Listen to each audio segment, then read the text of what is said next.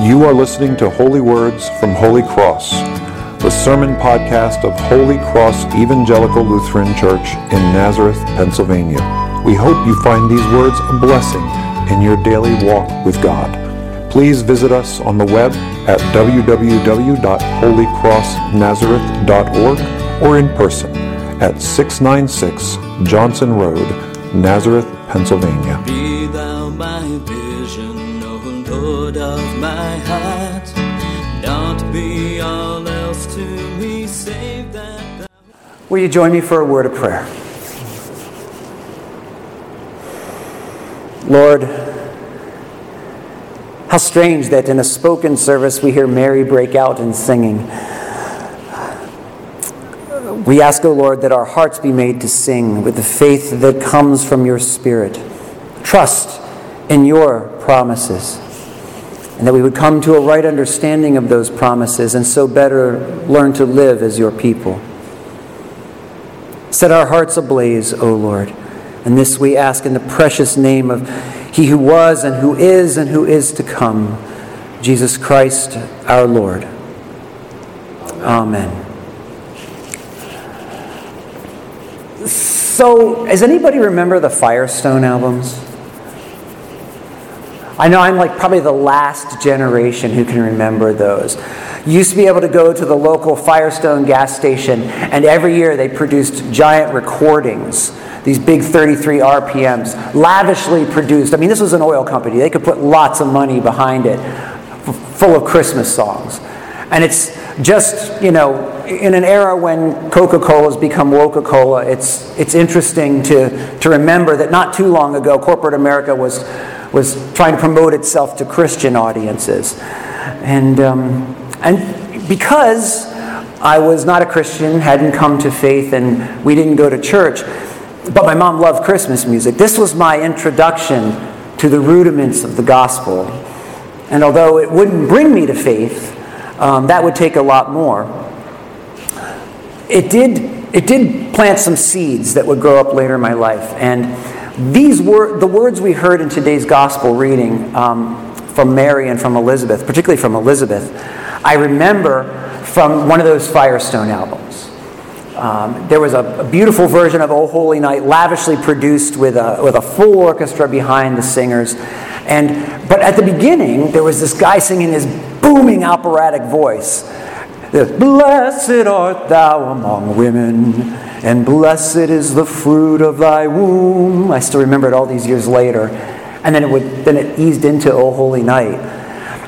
And um, it came to me as I was reading this scripture, that, that memory came back so powerfully this week. And I was thinking about the way that the blessing that Mary was to Elizabeth. Elizabeth is the first person, in a sense, in Scripture, apart from Mary herself, to receive Jesus.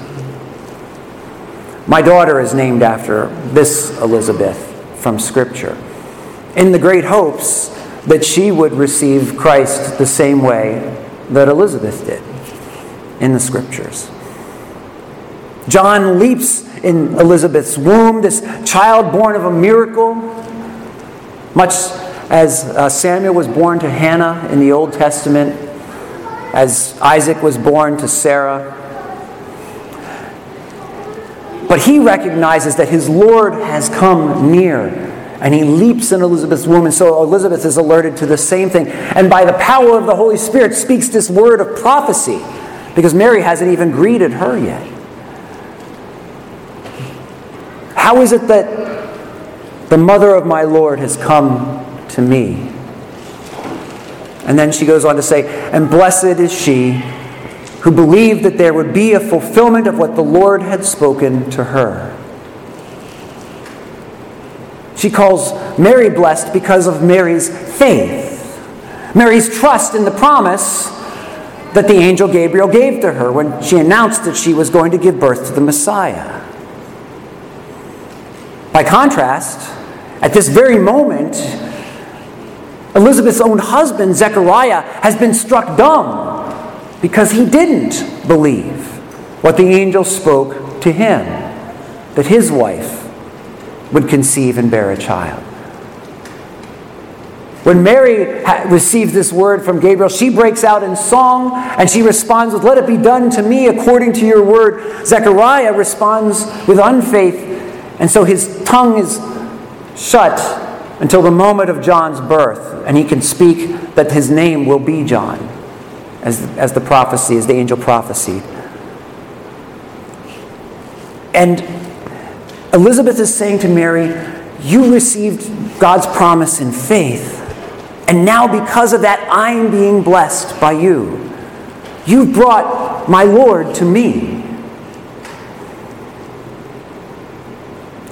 Funny thing about those Firestone albums back in the day um, was, although my mom had all of them, who I remember listening to them with was my grandmother, my mom's mom.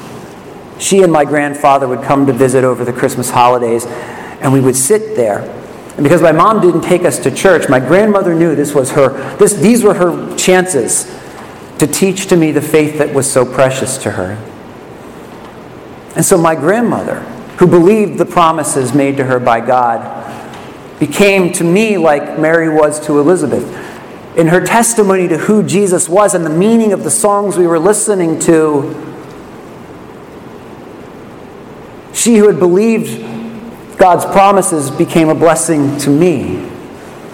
And again, although it would be several years after my grandmother passed away till I came to active faith, she blessed me with a deeper understanding and a deeper understanding until finally, with layers of that understanding built up, my head knowledge could become heart knowledge, and I could give myself into the embrace of Christ and believe in his promises.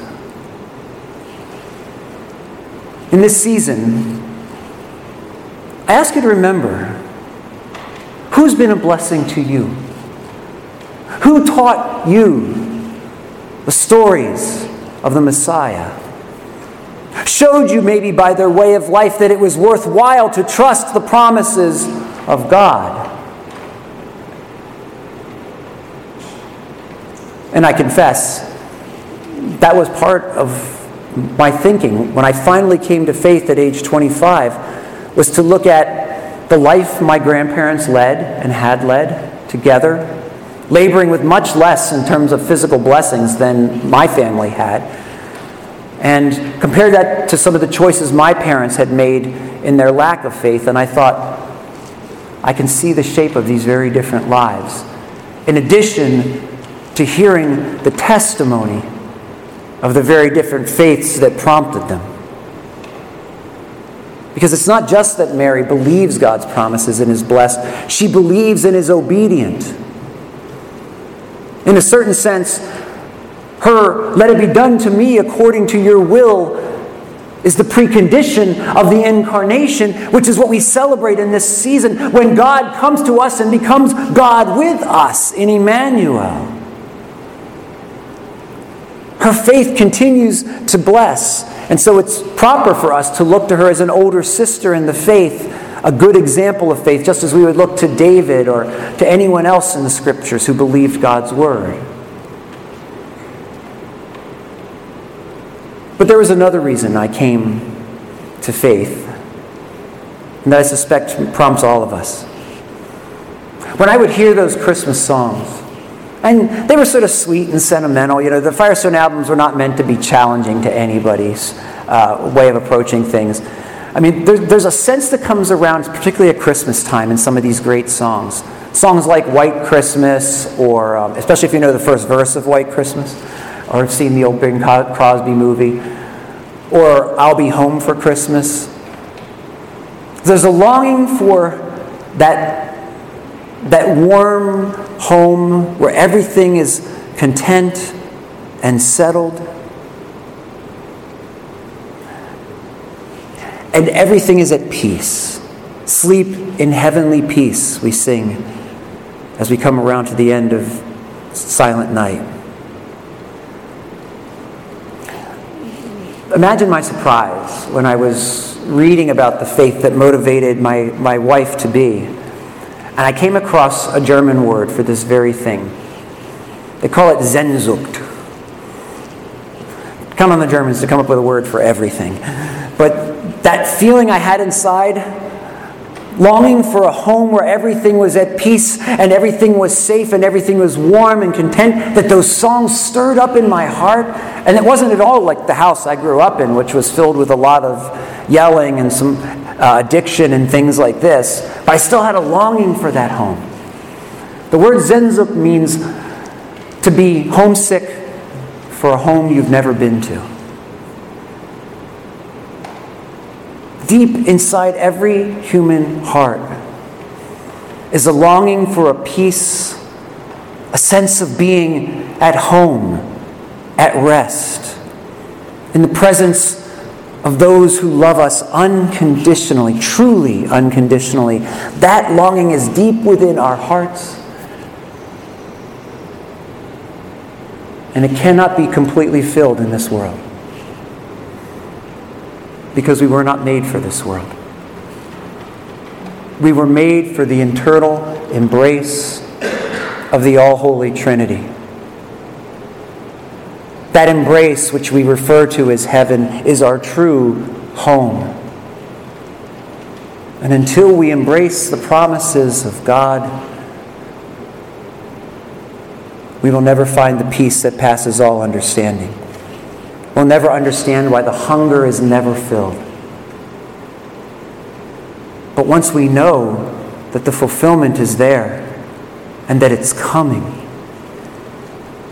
and that can give that can give birth in our life as it did in Mary's to acts of obedience and love, then the faith that blesses us, the promises of God that bless us, can become a blessing to others as we live out our convictions, whether or not they come to embrace those convictions as their own.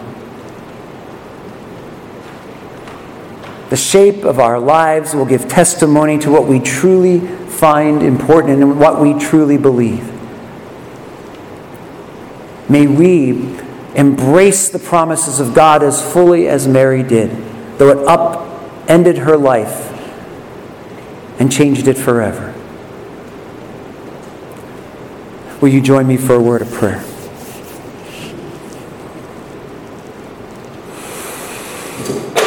Lord God, there is a heart sickness in all of us, a longing for a home to which we have never been, because it is found only in you. Fill the God shaped hole in our hearts, O Lord.